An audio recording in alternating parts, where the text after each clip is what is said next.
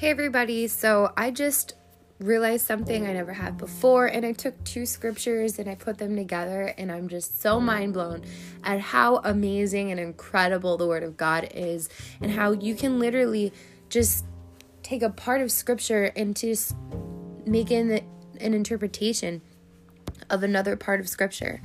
Um, it's just amazing. So basically, um, Mark 12 17 says, Then Jesus said back to them, Give back to Caesar what is Caesar's, and to God what is God's.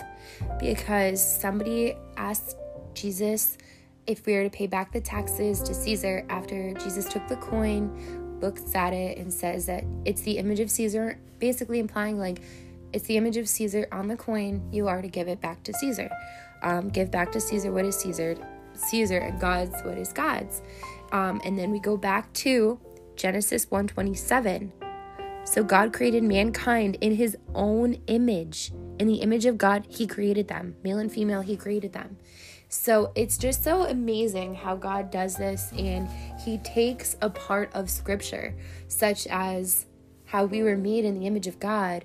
And when Jesus took the coin of Caesar and basically said that it is Caesar's image on the coin, you give it to Caesar, implying that we are made in the image of God.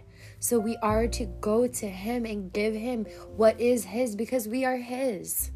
We are His. He created us, He sculpted us, He formed us, He loves us. And I just think that's so amazing and beautiful how Scripture and God's Word is just so intertwined. And um, I just highly recommend others to really get into the Word of God, and you will discover things like I just discovered. And it's just so incredible and amazing.